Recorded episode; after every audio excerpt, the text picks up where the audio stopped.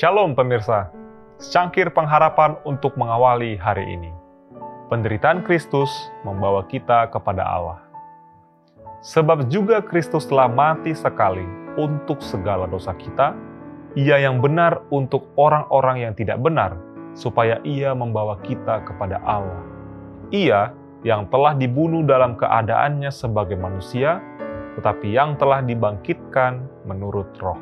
1 Petrus 3 ayat 18. Allah memberikan anaknya untuk hidup yang penuh penghinaan, penyangkalan diri, kemiskinan, kerja keras, celaan, dan kematian akibat penyalipan yang menyiksa. Tetapi tidak ada malaikat yang membawa kabar sukacita. Sudah cukup, engkau tidak perlu mati, putraku yang terkasih.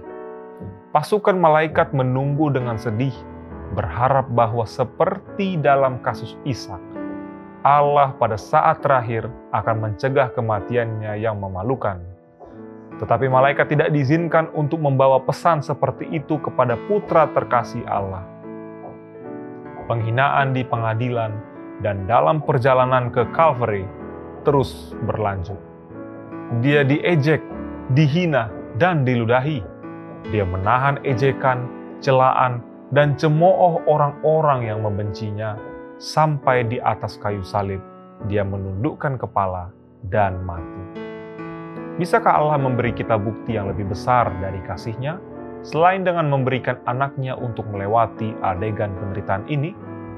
Dan karena pemberian Allah kepada manusia adalah hadiah gratis, kasih-Nya tidak terbatas.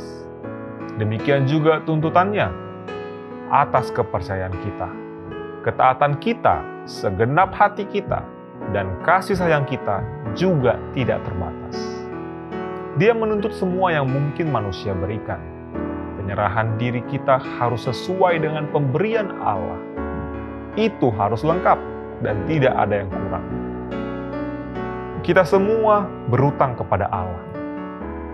Dia menuntut ketaatan yang tepat dan sukarela, dan tidak ada yang kurang dari ini yang akan dia terima. Kita sekarang memiliki kesempatan untuk mengamankan kasih dan kebaikan Allah. Tahun ini mungkin tahun terakhir dalam kehidupan beberapa orang yang membaca ini.